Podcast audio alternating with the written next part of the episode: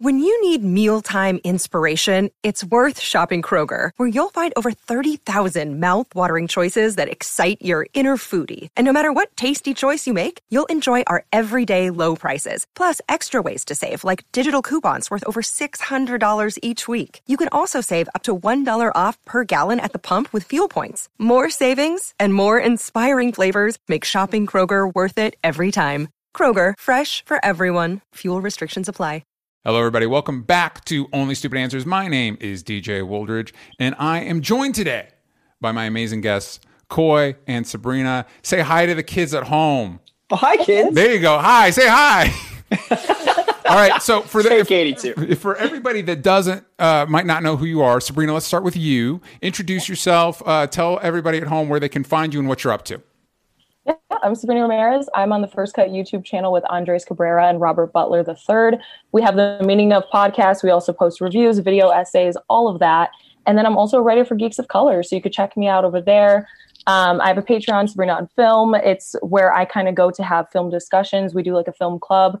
All of us just get together. I built this community, and we all just talk about our favorite stuff. And it ranges anywhere from like sh- movies like Short Term 12 to like musicals. So it's just been a lot of fun. But yeah, that's where you could find me. And uh, what? And that's patreon.com slash Sabrina on Film. perfect. Uh, and Coy, uh, what about I'm- yourself, sir? At Coy Jandreau on Twitter and Instagram and Patreon. So all of those places slash C O Y J A N D R E A U. Uh, I'm a comic book junkie, a movie zealot, a obsessive of pop culture. Um, my Patreon consists of everything from comic reviews to movie reviews to thesis papers to uh, people assigning me content they want me to watch, and then I basically do all of the interview studying and watch the thing and then do a thing and then review it myself and uh, lots and lots of stuff. I don't like free time. Uh, I have a number of podcasts. I have uh, a number of video shows on my own YouTube, youtube.com slash CoyJandreau. I used to host Collider Heroes and I currently host comic book shopping when it's safe to go in comic book stores. So um, I don't like rest, but I do like people and comics. So here we are. There you go. Now, before we go any further, I'd like to mention that this episode has been edited down for time. That's right. If you're listening to this on your normal podcast platform, this was a big sprawling conversation. We did a full what we're into this week, the whole shebang, and it had to be edited down for time. But if you want to hear the whole discussion, you can go to patreon.com slash only stupid answers. That's where we have all of our full unedited episodes of this podcast. So please go to patreon.com slash only stupid answers. You can listen to all of those plus much more for as low as five bucks a month. That's like a buck a week. A bunch of cool stuff there, and you can be a part of our amazing community. Would love to have you be a part of it. So go check that out. Patreon.com slash only stupid answers. But now let's dive into our main discussion James Gunn's Suicide Squad. We got a tease of it at DC Fandom. We got a, uh, a rundown of the cast.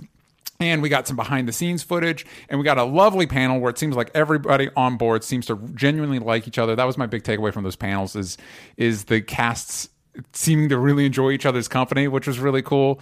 Uh, we've got a few. Uh, you normally our Discord asks us questions, but I asked them the question this time who they thought was going to die. Um, and we've got some uh, opinions here. STS twenty eight eighty four said Pete Davidson will probably make a self deprecating joke right before he dies. Uh, Zerol thirteen says if King Shark dies, I will be upset. Uh, uh, Danny says Flula dies for sure. Nathan Fillion will die after throwing every limb he can at people. And he's I like John Cena, but his character's an asshole. Also, Peacemaker is the character that inspired the comedian from Watchmen, so he's dead. Um, and uh, Danny Boy says with that many characters, probably ninety percent of them will die. And Boiler Huff uh, says probably a bold prediction. But because he's one of the mains, he thinks Rick Flag is going to die. And then Joey says Blackguard, TDK, and Bloodsport for sure will die. So we got uh, a lot of people are thinking Blackguard is going to die. But the reason I had both you here today is we're going to come up with a definitive list of who we think's going to die. I briefly flirted with the idea of doing one of those like over under Vegas style betting, but I'm a dummy and I don't, that doesn't make any sense to me. So I'm not going to do that. What we're going to do is we're, we're going to go through the characters one by one. We're each going to vote whether we think they're going to live or they're going to die. And since it's two out of three, two out of three, one way or the other, we'll decide whether they're going to live or die in the movie. All down? Yes. I love this. Awesome. So let's let's dive in with the person that I personally think is is the most safe, which is Viola Davis as Amanda Waller. Uh, Amanda Waller first appeared in Legends number one in 1986 uh, and was created by John Ostrander, Len Wein, and John Byrne. So I think safe. I think she's going to live personally because she doesn't normally go out in the field.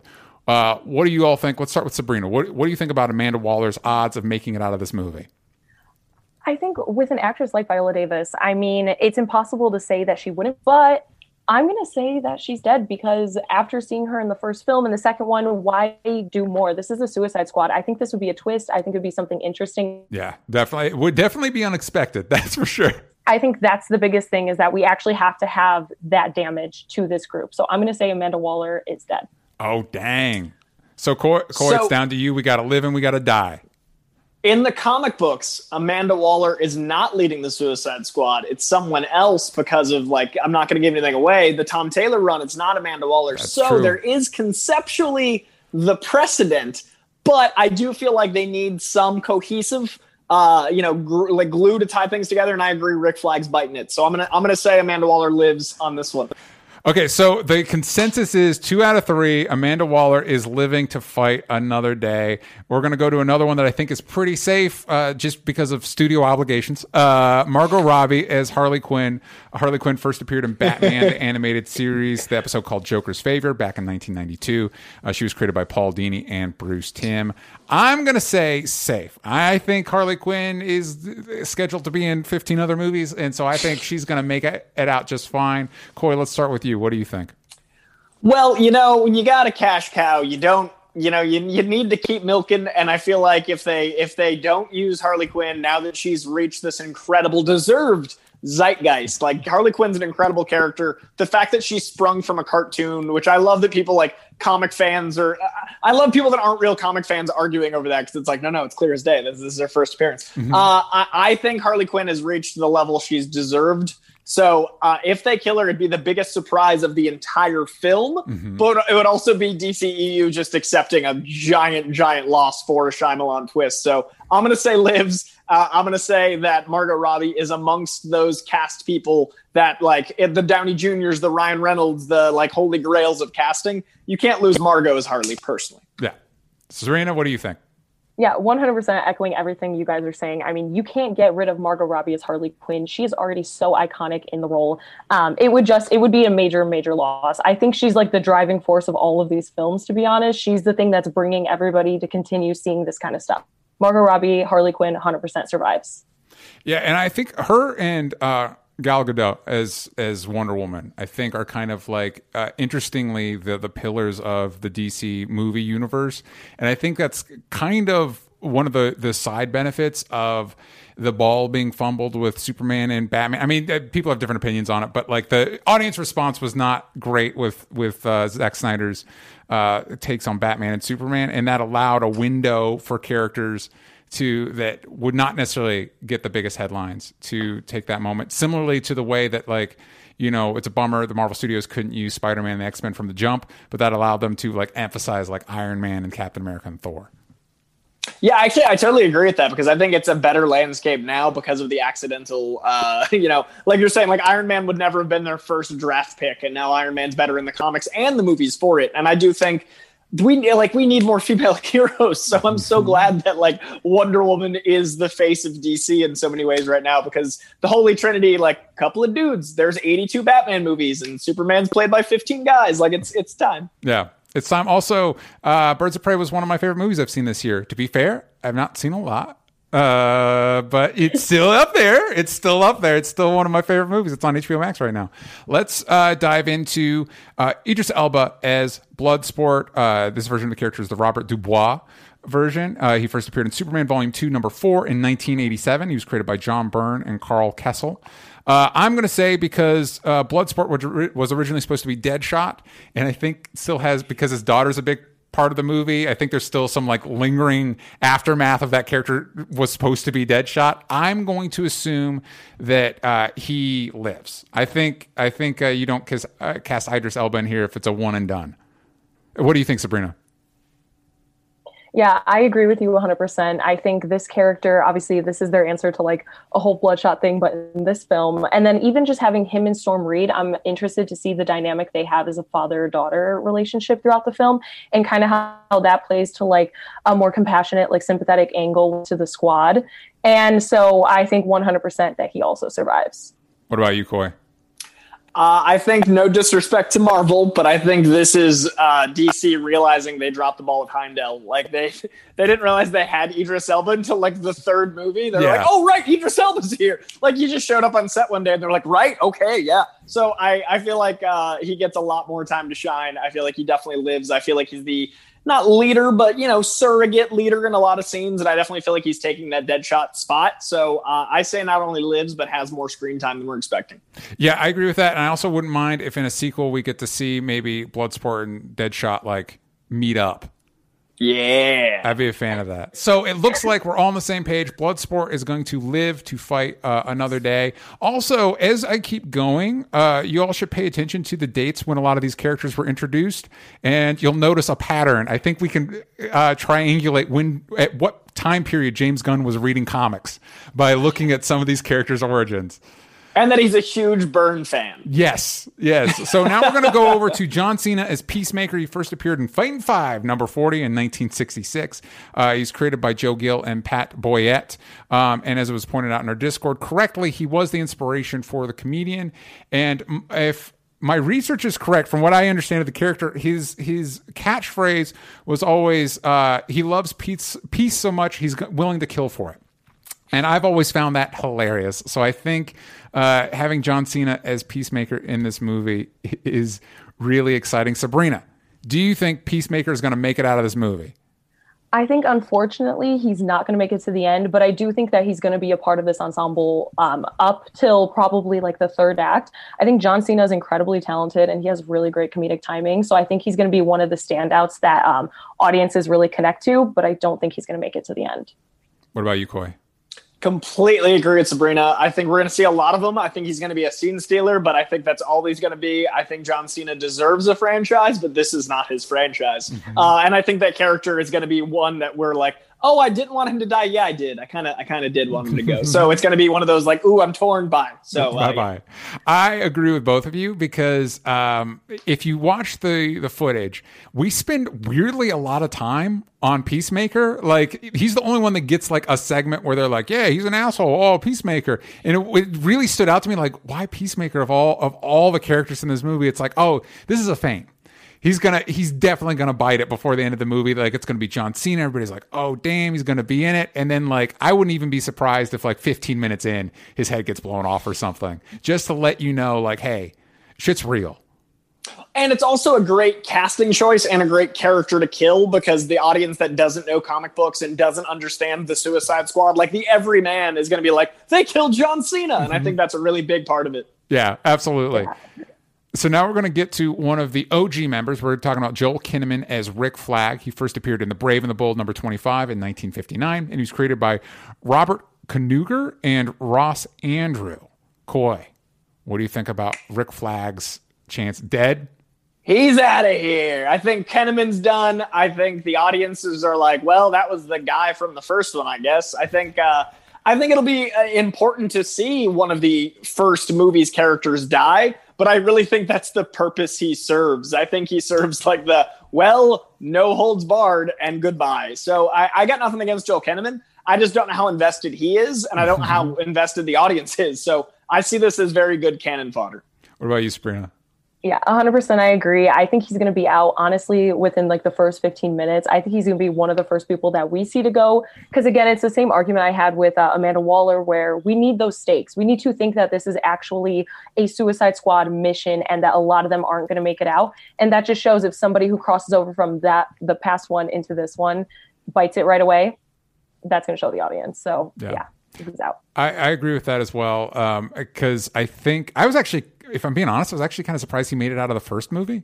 Because it's like in, at this point, as far as like modern audience members go, um, when they think Suicide Squad, if they think Suicide Squad at all, they think like Deadshot, they think Harley. Like I think in a, a, lot of like when DC was doing animated movies and stuff like that, one of the characters that they would drop would be Rick Flag. I think in the New Fifty Two, he wasn't even part of the team, so I kind of expected him to die in the first movie. And Sabrina, I think you're right. I, something I wanted in the first movie is I was think like set them up by showing the team on a mission and like kill off all of those members within within the first five minutes so you know what's up and i wouldn't be surprised i at first i actually was kind of assuming that's why will smith dropped out of the movie was that they were going to kill him off early and he's like mm. nah i don't, I don't want to do that um, but now that it's idris elba it's like i don't I don't think that's going to happen. Um, so I think I think you're both right. I think Rick Flag is not long for this world. Although I do like his yellow shirt with the bunny on it. I think it's I think Agreed. it's a nice little a nice little addition. All right, moving on to Peter Capaldi, my favorite modern doctor, as the Thinker, and I, I think it's a little up in the air which version of the Thinker he's playing, but I'm going to go with Clifford DeVoe, who is not a beloved, was not the most beloved villain on the Flash, although I on the Flash TV series Although I did like him because he wasn't a speedster, which I thought was something the show needed to switch up a little bit. Uh, yeah, there you go. A Star Lab shirt. Corey just showed off his Star Lab shirt for the listeners at home. So, um, Sabrina, the thinker, Peter Capaldi is a thinker who I should point out, I don't think was in any of the behind the scenes footage we saw.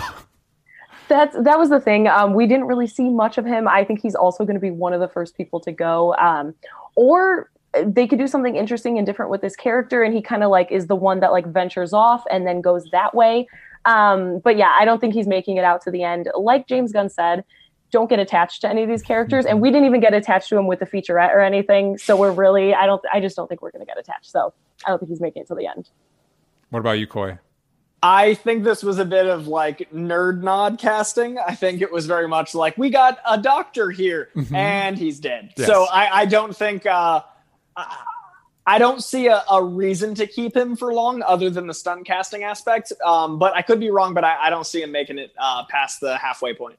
So I, this makes me think of something else that I want to ask you both. What do you think this movie's going to be rated? Because uh, uh, as you may know, like for people that beyond the doctor, uh, Peter Capaldi is a notoriously great at cursing. He's like he's like masterclass level at it. Um, so it feels like it's a missed opportunity to have him in this movie and not let him like tear somebody a new one. Do you think this will be one of the DC movies that's rated R? Do you think it'll be PG thirteen? Sabrina, let's start with you. Yeah, I think it has to be rated R. I think everything that we're about to see on screen, all the fatalities that are happening with the squad and outside of the squad, I just don't think that there's a way to show that on screen without going the hard R with it. So I think it's going to be rated R. What about you, Coy? I think it's the reason James Gunn wanted it. I think straight yeah. up, he was like, "Wait a second, I can have some of the tonality I've gotten away with with Guardians, but as an R-rated like trauma, His his what he comes from is like you know the trauma, the the lower budget crazy films. It's like he gets to make a low budget crazy James Gunn film with two hundred million dollars. So I imagine that was the pitch, uh, and I also imagine that you want to differentiate Suicide Squad from the Suicide Squad. To me, that the is the R rating. It's the R. Yeah, yeah, yeah. I'll be interested to see if they do that because you know there was. I think there was. Wait, was Birds of Prey was rated R? I don't. I think it might have been PG thirteen. Hold on. no, I think to... they cut it. I think they cut it down to PG thirteen. Yeah. I think it was one of those that was on the line. and They cut it down. Hold on. Yeah. We're, we got, we're going to go to um, our IT department. They're going to look it up. Our research team. uh, it is. It's rated R.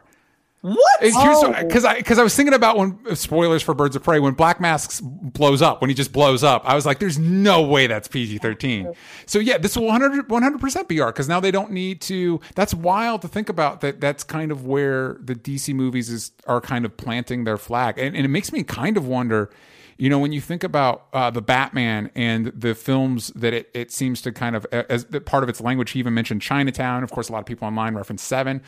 Both those are R rated movies. So I'm kind of wondering if it's like DC saw the su- success of Joker and they're like, okay, all right. What if we finally get an R-rated Batman? I will lose my mind. If we finally get a detective Batman that's able to do everything Batman would, yeah, whew, that'll be interesting to see.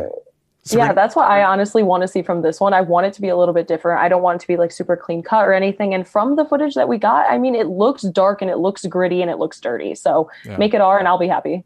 Uh, and I, I think some movies need to be rated R and some movies don't. I think Wonder Woman is definitely a PG 13 film. I think Shazam was delightfully almost PG. Mm-hmm. Uh, it was scary, like Amblin scary, but a lot of Amblin movies are PG. But yeah. there are different corners of the DC universe, and I think that's its strength. So I'd say like lean into the corners and let your movies feel different and, and go R with this.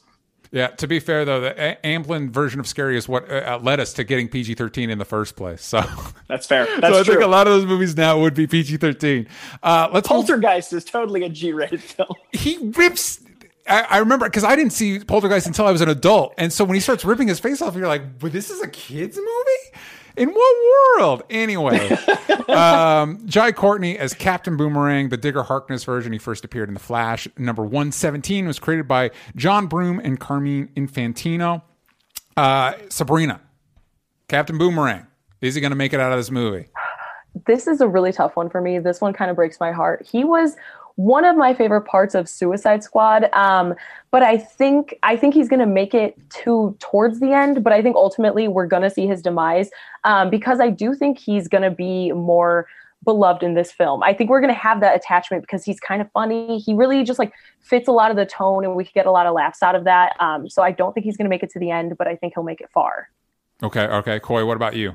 I have agreed to Sabrina in all but one of these, and it's going to continue right now because I think he is our favorite drunk uncle. I think he's going to be like when he dies, we're actually going to care as opposed to some of the characters that when they die, we don't. I think they're going to like up the stakes from like, oh, it's a movie about people dying to, oh, it's a movie about people dying we care about with Boomerang. So I could see Boomerang being a second or even third act death, but I do think we lose him, which is a bummer because it's my favorite Jai Courtney role by a large margin. And I think it's the one he enjoys the most. Mm-hmm. Like it seems like that's the movie where they're like, oh, you can be Jai Courtney. And he's like, finally, mate. And then like plays. So uh, I'm hoping he lives, but I don't think he will. So I'm saying he dies. So Coy is Coy is dead. Sabrina, you were lives.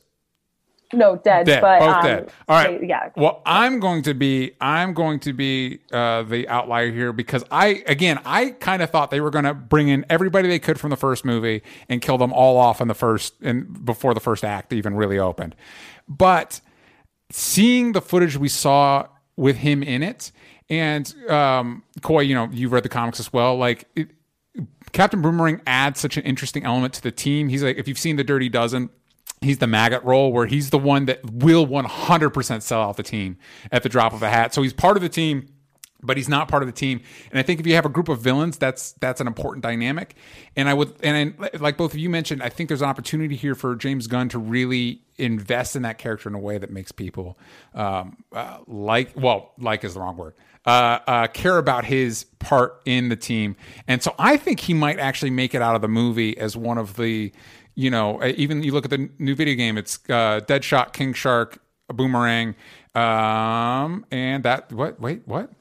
Deadshot, Harley Quinn, King Shark, Boomerang. Got it. Uh, he's one of the core four. So I think he's going to live in this movie. It doesn't matter. You both said dead. So it's as as for this, he's dead. But I'm going to say I think he's going to live. All right. I hope you're right. Yeah, that's what I want. Honestly, like I want to end this film with him being one of the sole survivors. I just. I'm not that optimistic. And I also think it seems like we're all kind of on the same page too that we think that there will be eh, eh, not one team of the Suicide Squad. There will probably be a team A that mostly dies, and then a team B that we spend the majority of the movie with.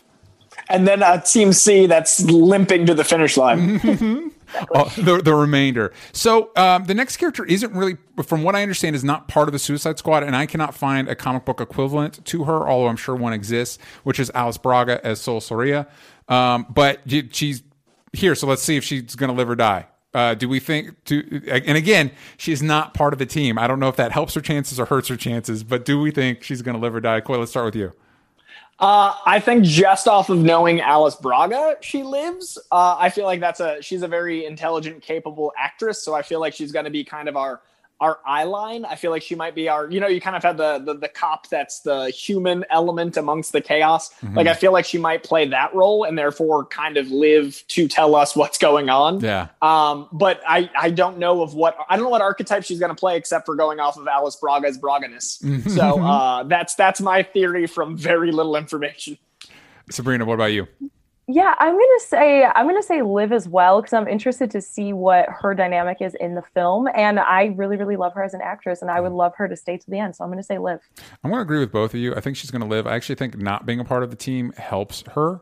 Uh, rather than hurts her, uh, because you don't need it typically in um, like if you're the Phil Coulson, if you're like a friend of the Avengers, you're done for because the Avengers aren't going to die. So you're you the crosshairs are on you. With the Suicide Squad, I think the dynamics flipped a little bit where it's like it, you might be fine. That team is not going to be okay, but you might you might make it out okay. Uh, now, here's one I do have a pretty definitive feeling about whether he lives or dies. Uh, this is Pete Davidson as Blackguard. Uh, Richard Dick Hertz uh, which is a hilarious joke. Uh, and he first appeared in Booster Gold number one in 1986 and was created by Dan Jurgens. Sabrina, is Pete Davidson making it out of this movie? All right, so I probably I kind of know what you guys are going to say, so I'm going to go the opposite way. I'm going to say Pete Davidson makes it to the end. I have a sneaking suspicion. I'm probably wrong. Don't don't get me wrong. This is purely subjective, but I have a sneaking suspicion that we are going to get so attached to him in this film as an audience that they actually he's going to end up being the main standout and that he's going to make it to the end. Pete Davidson has been a star over the last like 2 years. He's been doing a lot even this year with King of Staten Island. Um, and just being the youngest person to ever to join the cast of SNL since Eddie Murphy. I mean, that's that's talent. I don't feel like it's he's been able to like make it shine really well. He's never done anything action. So I think we're all to love Pete Davidson after this film and he will survive. And I'm probably wrong. what about you, Coy? What do you think? I feel those same words about another character. So when we get to that okay. character, that's what I'm going to say. But I feel like Pete Davidson is beloved for a reason. His comedy special he put out this year is exceptional. He's very, very, very liked. Uh, but I think that's why we lose him. I, I think uh, we fall in love with him in the opening fight and then he dies. And i think he's part of the a team that makes it and the b team we lose him. So i think about halfway through we lose poor pete davidson.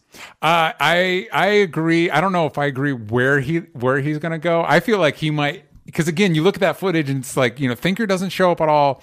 Blackguard doesn't show up at all really. And it's like oh yeah you're not you're not long for this world. Poor Pete Davidson. You're here. it, I, I, it makes me think of um, in one of my favorite jokes in Deadpool 2 when they introduce when they introduce uh, X Force and like immediately they're just all dead. I have a feeling like that's that's going to be the opening of the movie, and I have a feeling Pete Davidson's going to be one of those people that does not make it out.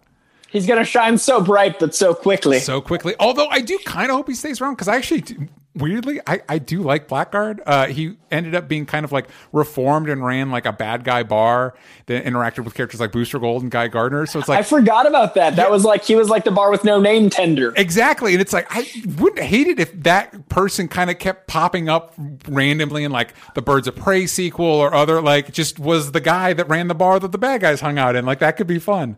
Uh, hey, maybe he'll make it to the end and we'll see that. I hope. Maybe that'll be like the after credits tag, just him tending bar. and then somebody would come in and shoot. That would be great if they used the after credit scene to take out like one last character. Like, wait, you Pete Davidson made it through the whole movie, and then like mid credits, stop. He's at a bar, and then it's just a random robber, and he gets shot and killed. I, I, also love the idea of him being like Turk and him just showing up in every DC film because Pete Davidson could blend into all of those worlds. Like he's like the Netflix Turk, where he's just like, I'm DC's Pete Davidson. Yeah, yeah, yeah.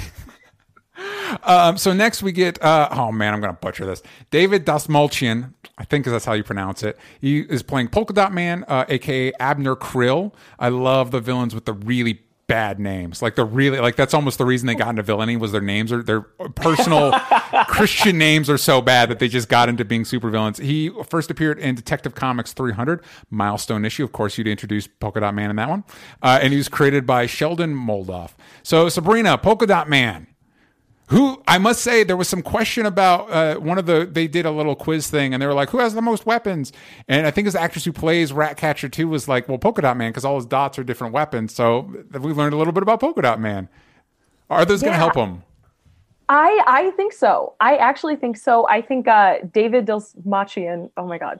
See? I, am not alone. it's not an easy no. name. And I had it in my head too. Dust Malchian yeah Um, I think that he is going to be a standout because in everything he's in, he always has those moments that we really enjoy his performances.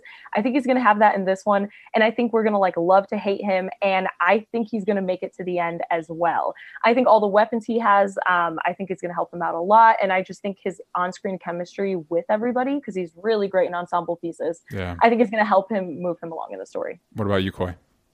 I think as the the second biggest comic fan on that set next to James Gunn and as a guy that needs to be a household name and as a man who's publishing an incredible Dark Horse comic. Yeah. He walks into the sunset. David Dastmalchian makes it all the way. He lives. He is part of all the teams he wants to be. Uh, I've just I wanted this guy to be a household name since Prisoners, since Dark Knight, since Yeah. like he's he's in every superhero property and he kills it. He's a great director. He's a great comic writer. Like I'm a fan of the dude. So uh, selfishly and storyline wise, I'm pulling for all acts. He makes it. I, I'm with you both. I, I think he makes it. And it is interesting to watch somebody transition from being like minor player on like TV shows to being essentially like starring in movies because as you watch like we're all revisiting old stuff like in Twin Peaks he he has like a line like he's a security guard that talks to somebody else and it's like wait was that was that polka dot man? Like, what, what was going on there? And then, like, he showed up in the Flash TV show as he was like in Ant Man. So it's interesting seeing somebody star on the rise as they still do like bit parts and other things. Like you mentioned, The Dark Knight. Like he's got like a scene in that movie.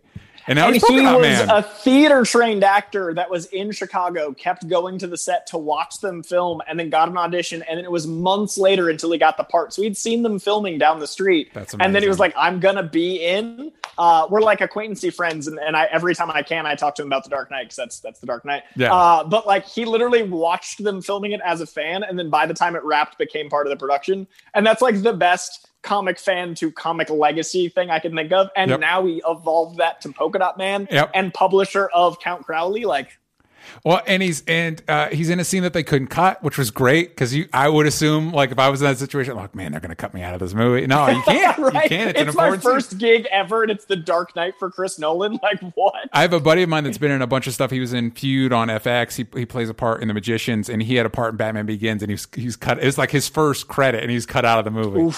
Anyway, moving on to Michael Rooker as Savant, uh, who James Gunn definitely made it sound like it was going to die, but maybe it was a feint. Uh, Savant first appeared in Birds of Prey number 56 in 2003. He was created by Gail Simone and Ed Benes. Uh, Sabrina, Michael Rooker as Savant, lives or dies. Um, it's really interesting because as long as James Gunn is going to be writing, directing, and producing, Michael Rooker will stay booked. He is going to be in every single property, but I don't think he's going to be in this one for that long. I do think that we're going to lose him probably right at the beginning.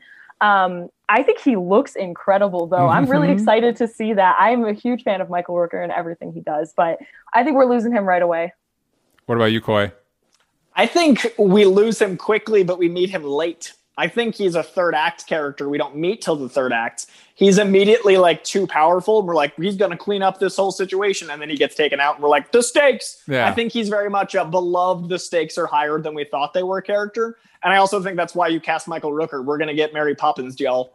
Yeah, I uh, I like that too, I, and I also like that uh, looking at these characters, like James, the bit of James Gunn looking at a character who's like supposed to be young and attractive and like uh, uh, conventionally attractive, and it's like, yeah, I'm going to cast Michael Rooker in this shit. And Michael Rooker getting the script being like, yeah, Like, like this know, guy's supposed to be a computer, young computer hacker genius. Yeah, Michael Rooker's going to play that part. Fuck you. So now we're getting into a, a very interesting one, a character that is ostensibly original to the movie, uh, and that is Nathan Fillion as TDK or the Detachable Kid, or as he's most likely based on from the comics, Arm Fall Off Boy. Now, something I did not know about Arm Fall Off Boy until I did a very brief amount of research for this. Um, he first appeared in Secret Origins Volume 2, number 46 in 1989, and he was created by one of my all time favorite comic writers ever in the history of the universe, Grant Morrison, with artist Curt Swan. Uh, so now I immediately, uh, th- now that I know he's a Grant Morrison creation, I, I immediately have more attachment to this character. Um, TDK was one that we saw very little bit in the in the the footage. Sabrina is TDK going to make it out alive? Uh, I don't think so. I think this is going to be another one of the casualties. I think it's. I have a prediction of what we're going to see for that team A, and I could see like him, I could see Savant, um, I can see all of them biting it right at the beginning of the film. So he's also one of them, unfortunately, as much as I love Nathan Fillion. I think we we saw a little bit of him in the featurette, and um, we don't know a lot about him as a character, and I don't think it's going to flesh him out too much. I think it's just kind of be like, look at what he does, and then he's gone. Yeah. So, what about you, Coy? I think we're going to see his power set. We're going to get a good laugh, and then we're going to lose Nathan Fillion. I think we're going to enjoy the cameo. It's it's going to be a lot like I don't know if it's going to be the same scene, but I think it's going to be the same flavor as the Peter Capaldi like nerd cred casting. Yeah. And then once we see his power set, we're like, oh, Nathan Fillion. Because the cool thing about casting Nathan Fillion is as soon as you see him, you're invested, Mm-hmm. and that's the best way to kill off a character quickly is being like, oh no, I care immediately, and Yeah. you know they're dead. like there's no way because you care that they make it. So I, I think he's gone in wave one. Now, so I did want to float this out there because something when we were talking about Pete Davidson, this occurred to me. It might be a funny bit if they have like a Kenny from South Park, somebody that con- continuously dies throughout the movie, or uh, um, it, Jesse McBride, uh, Danny McBride's character in uh, uh, Pineapple Express. Where there keeps being moments like, oh, he's super dead. And then he comes back and you're like, wait, wha how is he still going? And as I was thinking about that, I'm like, of the candidates for that, a person whose ability is that he can remove his limbs, it might be funny if we keep thinking he's super dead and then he miraculously he comes back and you're like, wait, how are you back? I also want that movie. I was like, yes, please. a lot of what I was thinking about these characters, I, I didn't think about that necessarily, but I love that. But I was thinking that there is going to be somebody who probably starts out, maybe not in that team A, but um, keeps just barely avoiding death, but then bites it right at the end. That's like what I'm like kind of thinking throughout the film. Yeah, yeah, yeah, just like a big leading up, and then finally they finally they take him out, which might be that's a good way to take out Arm Fall Off Boy. Uh, then we get Daniela Melchior. I hope I pronounced it right. Maybe Melchior. Sorry. Uh, as Ratcatcher two. Uh, in the comics, Ratcatcher is Otis Flannegan. I'm going to assume that's Ratcatcher one in this extended movie universe. Uh, and Rat, the character of Ratcatcher first showed up in Detective Comics number 585 in 1988. Uh, was created by Alan Grant and John Wagner and Norm Breyfogle. Uh, Coy, Ratcatcher 2. She going to make it? She makes it all the way. She's a final walkaway character. She's way more capable by the end than we think she was in the beginning. I think she's going to develop her skills throughout the movie and we're going to like fall in love with her as we go along. Uh, I think she's going to be our sleeper agent of, of the third act, and I think she makes it. All right, Sabrina. Yeah, I, I actually agree with Coy with this one. Um, I really thought about who to pick and choose because I wanted about 90% of these people, but I'm getting really attached to these characters. And the small amount that we saw her, I really, really love her abilities. I love her powers. And I think she's going to be one of the most fleshed out characters throughout the entire film. And I think we're going to be rooting for her. I think she'll be one of the exceptions that we actually see her walk out of this alive. So I'm going to say that she survives. Uh, I also think she's going to survive. That's a hard lives from our trio here. Uh, I also think eh, part of that is, you know, um, James Gunn was kind of talking about like her being the heart of the team. And it's like, well, Yeah. you're not, going to kill the heart of the team. You're not going to make her the heart of the team and kill her. Um, that's not the type of movie this is. Uh, so then we get uh, Steve Agee as King Shark. I, it should be noted that Steve Agee is probably just doing the motion capture.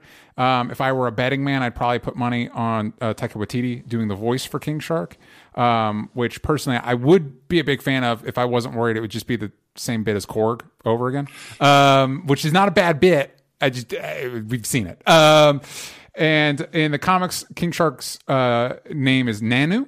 He first appeared in Superboy number zero in 1994. It was created by Karl Kesel and Todd, oh, excuse me, Tom Grummett. Coy, King Shark.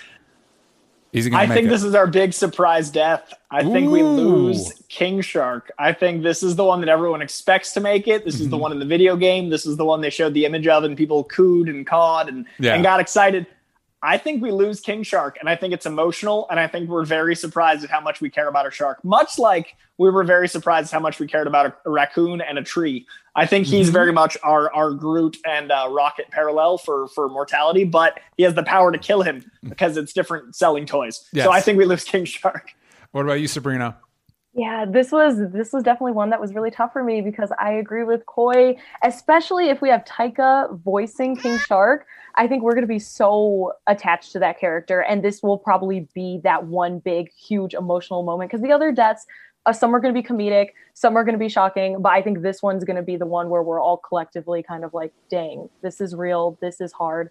Um, I don't want to see it, but I do think it's going to happen. Do we do we think there's going to be a little tinier king shark inside of him?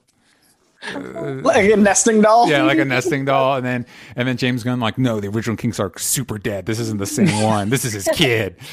I need you all to be sad. Uh, Baby King Shark is canon. Is canon. I disagree. I obviously so as far as our discussion goes, uh, King Shark is dead. He's done for two out of three. He's done. Uh, I think he's gonna make it. I think he's gonna make it. Again, maybe that's just me feeding into the, like, well, he's one of the main guys. I can't kill one of the main guys. Uh, so I I'm probably gonna be proven wrong. Um, but I'll be interested to see where they take the character because sometimes he's kind of uh, a carnivorous brute, and we do see in one of the stills him eating somebody. But I've really enjoyed uh, the Harley Quinn animated series version of King Shark. Coy, who's your cat friend? Uh, this is Spidey Cat. Nice. He is uh, he is named after uh, Spidey Man, Mm-hmm. and uh, he is he is the best. Yes. He's he's my bouncing baby boy. Yeah, yeah, yeah. Uh, if I don't hold him, he meows. So I figure this is a uh, better alternative than uh, the caterwauling because he is made of love. yeah, yeah, yeah. Um, but he also loves string as per cats. So Yes. here I am. So here you are. If if uh, you're watching this live, you could see uh, Spidey Cat uh, trying his damnedest to get a hold of those uh, headphones. Um, yeah, we have a little ginger cat as well. Uh, she does not like being held. Um, she is the opposite. Oh. She she she is full of cat love, but she does not like being held. Um, yeah, so I'm going to say I think what's Sabrina? I also have a little cat, and I don't let her into my room whenever I film anything because she talks. She just stares at everybody and just talks the entire time. Mm-hmm. Yeah. So I can't, I can't let her around here right now. Yeah, I have a rule. The dog, his dog is not with me right now. The dog can be in the studio because the dog's usually chill. She chooses a corner of the par- carpet and curls up and is fine. The cat gets into things, and I can't afford to have that happen. So not only uh, is the cat not allowed in here, in the other room is where I have like my recording gear that's recording all this, and she's not allowed in that room either because she's going to start typing on the keyboard. I can't have it. Uh, so she He literally licks like a dog and likes his belly rubbed. I, I adopted a dog in a cat's body. It's the best. it's a win-win. but uh, it's it's this isn't normal. it's a win-win. So, um, go, moving on to Sean Gunn as Weasel in the comics. Weasel is also known as John Monroe. He first appeared in the Fury of Firestorm, number thirty-five. Uh, in 1985, I'm not sure how a, a man weasel fought a nuclear man, but whatever. Uh, he was created by Gerry Conway and Rafael Kayanan. Uh, Sabrina Weasel. What what are his odds? I'm gonna say that Weasel survives. Really? Yes, I think I think we're gonna expect Weasel to die and then King Shark to live, and we're gonna have, that big emotional um, moment with King Shark, and then Weasel's gonna come out surviving. I absolutely love the look of this character. That was probably my first takeaway when I watched this featurette for the first time. I was like, this is like taxidermy gone wrong, horror nightmare, like the craziest stuff. Something I would never want to see in the corner of my room at night, but for some reason I'm so attached to it. Like I want to hug Weasel for some reason. So I'm going to say Weasel survives, and that's purely um, the fact that I want Weasel too. Uh, but also, I think it'd be really interesting within the story if we get something like that and we have this type of character. Absolutely. What about you, Coy? Uh, Sabrina and I are making the same movie. Uh, I, I think that he's going to be a surprise asset in the third act. I think we're going to see some ground laid in the first act. Like, there's going to be one of those lines, throwaway lines, that'll then come back and, like, oh, we've got Weasel. And he does the thing that they mentioned in the first act. Uh, and I also think that Sean Gunn being that character means James Gunn's keeping him. I, I think there's some. Uh, there's some brotherly love that'll keep uh, poor poor Weasel going with us. Uh, yeah, I- you know what? I have the opposite feeling. I think you cast your brother in the role, you know you're gonna, you know you're gonna off in like the most graphic way possible. I think, I think the way the Gunns operate, I think they would both get a really big kick out of that. Uh, but both you said lives, so Weasel lives to fight another day, at least as far as the movie we're talking about today. Um, so now we get to Flula Borg as Javelin. Javelin first appeared in Green Lantern number 173 in 1984. Again. James Gunn was reading comics in the 80s, clearly. Uh, and he's created by Denny O'Neil, Mike Sekowsky, and Dick Giordano. Uh, Sabrina Flula Borg.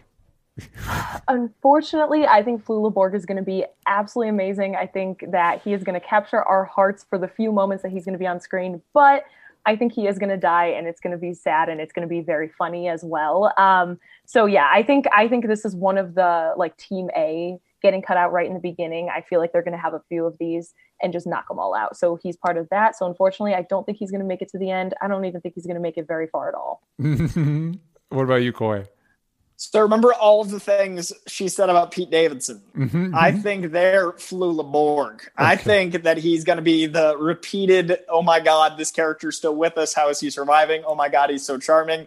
What's going on? And then when we lose him at the very end, I think he's the, we thought we had Flula and then we didn't. So I, I think he's going to be America's sweetheart until we lose him very late in the film. Yeah. Okay. And, well, but, but also, but you still think he's going to die?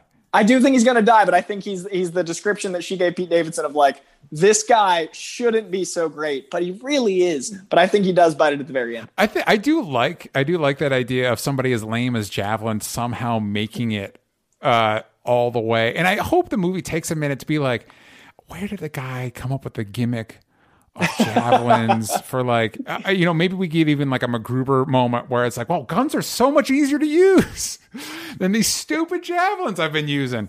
Uh, I also think Flula is not long for this world. Um, no, it, this sounds like I'm disrespecting Flula. I'm not. I just don't think you cast him like as one of your main dudes. I think you know, like, oh man, this is to be a really good bit if I get Flula for this one part uh, to just blow him up. Finally, our last one on the list is Mayling Ng as Mongal, who first appeared in Showcase, uh, Showcase 95, number eight in 1995. Uh, she was unnamed in that. She got named in a later comic. I think it was in 2001. She was created by Peter Tomasi and Scott Eaton. Sabrina, Mongal, What are your thoughts? Yeah, I think that she's going to be one of the ones that bites it at the end. Unfortunately, I think it's going to be one of the final deaths. Um, I think it's going to be really great to see her character and her abilities on screen. So I think we're going to have a lot of fun with that throughout the film. Um, but we're going to be introduced to her like probably like second act midway, and then at the end she will bite it because, like James Gunn said, don't get attached to these characters. A lot of them they are the Suicide Squad. This is what they're here for. Yeah. Um, so unfortunately, I don't think she's making it out. What about you, Coy? Uh, I don't think she's making it, and only by proxy of we've we've let a lot of people live here, um, and and I and I don't know the actresses work that well, so I can't really speak to what the character might be. Um, but I, I, do think it's going to be a one act character. I think it's probably going to be the second act. I think she's going to be part of the the B squad that doesn't make it to the island. Like I think there's going to be an inciting opening incident that happens in the city. I think there's going to be a mission they go on before the island, and I think that's when we lose her. And then the island is when we lose like 80%. Like I think 30 of them go to the island and like five make it. Yeah. But I do think she's part of the B, like she's part of the ones that are hired after we lose some and then doesn't make it to the to the final act. You know, it's interesting because a lot of these characters are more grounded. Um, you know, they're they're traditional enemies of characters we know. Mongal is such an weird choice, especially since like if anybody had on their comic book bingo card that Mongal would be introduced in live action later than his obscure sister. Uh, good for you, because I didn't. Uh, and it makes me wonder. There's been a lot of rumors that Starro would be the antagonist of the movie, which I felt kind of dubious because when you see the set photos, it reminds me a lot of the original Ostrander run, which was more of a grounded um, situation. It was they're, they're dealing with super terrorists and stuff like that. But now looking at it and seeing that Mongals in here, it's like I wonder if the threat is extraterrestrial and she kind of shows up to be like, "Hey, this is the deal. You know, this is what you're dealing with." And so she's she's with the squad but not necessarily part of the team. Does that make sense? I can see that.